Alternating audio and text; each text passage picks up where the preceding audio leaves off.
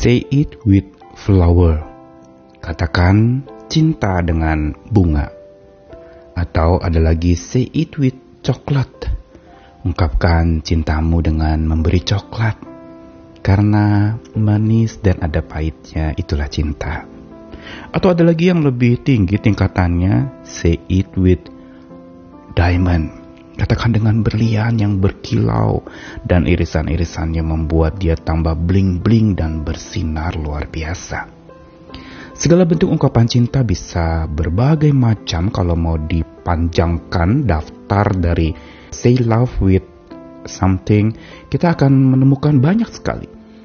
Ada dengan bunga, ada dengan mungkin dengan hadiah tertentu yang memang mahal harganya.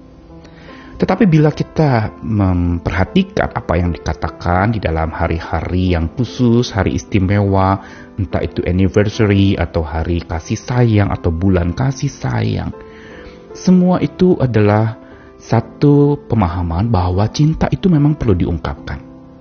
Tetapi memang yang diajarkan pengungkapan itu adalah dengan memberikan sesuatu.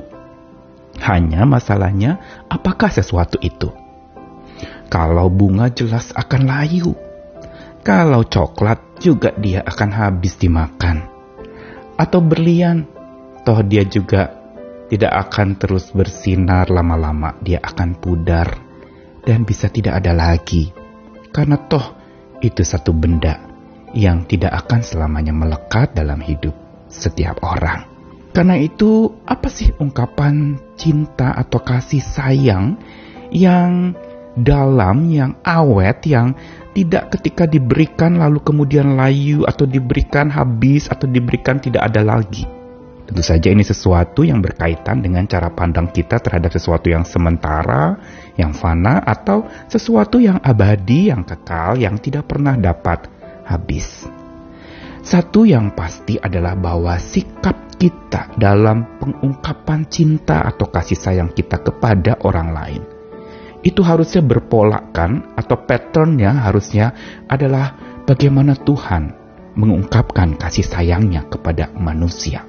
Tentu saja memang dia memberi banyak berkat dan juga dia memberikan banyak hal yang berupa kekayaan mungkin atau karunia-karunia untuk melayani. Tetapi satu yang pasti adalah bahwa apa yang Tuhan berikan itu ada dua macam sebagai ungkapan cintanya, ada yang memang serba sementara, misalnya berkat. Tidak selamanya berkat itu bersama dengan kita. Ada saatnya sudah tidak ada lagi bersama dengan kita. Tetapi sesuatu yang kekal, yang abadi adalah sebuah sikap kasih sayangnya yang ditunjukkan dengan luar biasa. Melampaui bunga yang diberikan dan bisa layu, melampaui coklat yang diberikan bisa habis, melampaui belian yang diberikan dan bisa tidak ada lagi bersama dengan kita. Karena itu kita perlu membangun sebuah pola cinta kasih ilahi, kasih sayang ilahi yang mumpuni. Apa artinya mumpuni? Sesuatu yang memang sungguh-sungguh dalam, kualitasnya baik, dan sungguh-sungguh terampil, sesuatu yang memang punya tingkatan yang tinggi mumpuni itu.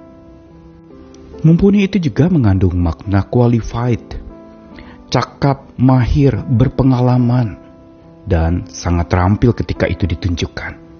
Inilah sebenarnya yang kita butuhkan kasih sayang mumpuni, yang memang terampil, yang memang sungguh-sungguh qualified, dan itu yang kita butuhkan, kualitas cinta kasih yang melampaui bunga, coklat, dan berlian. Karena itu kita tetap bisa mempraktikkan kasih sayang yang mumpuni tanpa bunga, tanpa coklat dan tanpa berlian. Saya Nikolas Kurniawan menemani di dalam Sabda Tuhan. Hari ini di dalam Nehemia pasal 9 ayat 27 sampai 28. Lalu engkau, Tuhan, menyerahkan mereka ke tangan lawan-lawan mereka yang menyesakkan mereka. Dan pada waktu kesusahan mereka berteriak kepadamu.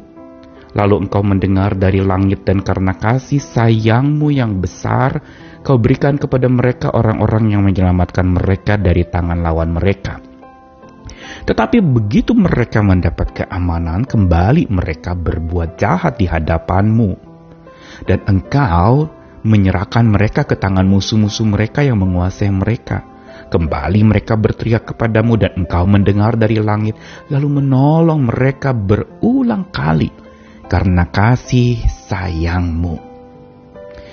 Apa yang Nehemia catatkan di dalam Nehemia pasal 9 ayat 27, Nabi Nehemia memberitahukan kepada kita tentang satu pola bagaimana manusia bisa mengalami kesesakan.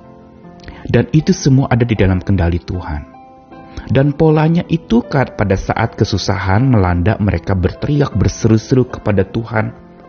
Dan selalu polanya adalah Tuhan mendengarkan dari langit karena kasih sayangnya yang besar.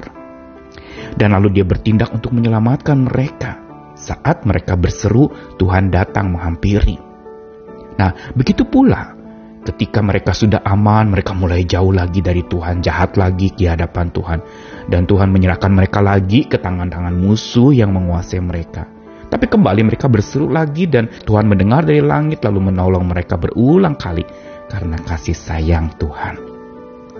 Apa yang Nehemia katakan di sini ini merupakan satu pola yang sering terjadi juga dalam hidup setiap kita.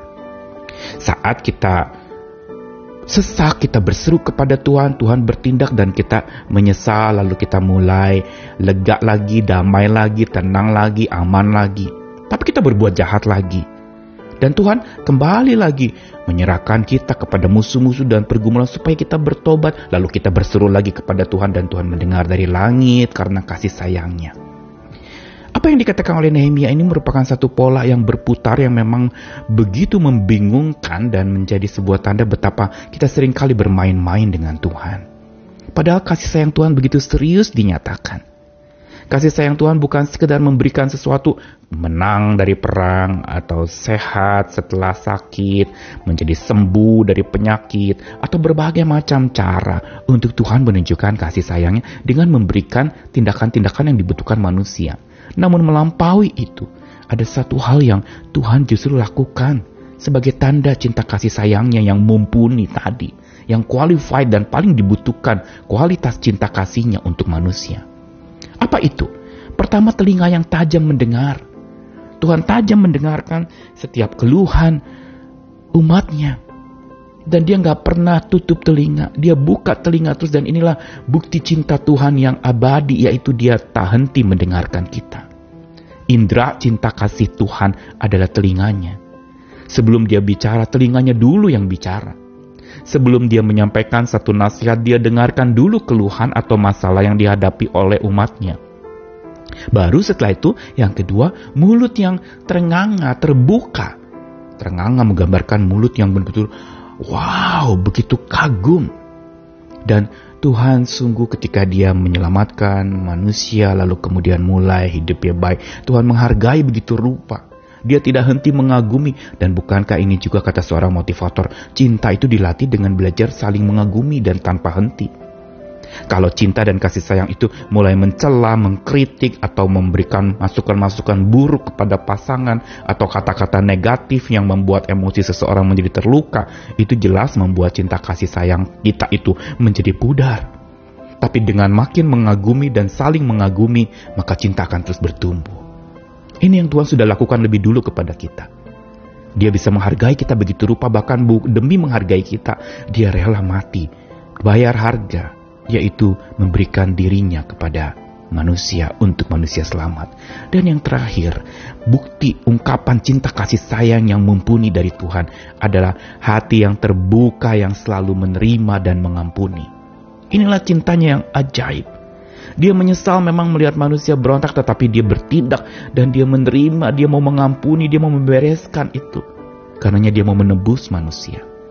Inilah pola cinta kasih ilahi yang berdasarkan sebuah ungkapan sikap, telinga yang tajam mendengar, mulut yang tak henti mengagumi dan memuji serta menghargai, dan hati terbuka yang selalu menerima dan mengampuni. Mari kita belajar pola cinta ilahi ini supaya kita tidak kesengsem kepada segala pemberian-pemberian di hari kasih sayang atau oleh orang yang kita sayangi karena semua itu akan binasa tapi apa yang Tuhan taruhkan pelajaran cinta hari ini untuk supaya kita punya sikap cinta yang melampaui bunga coklat dan berlian. Tuhan mengasihi kita sekalian. Mari kita praktekkan. Amin.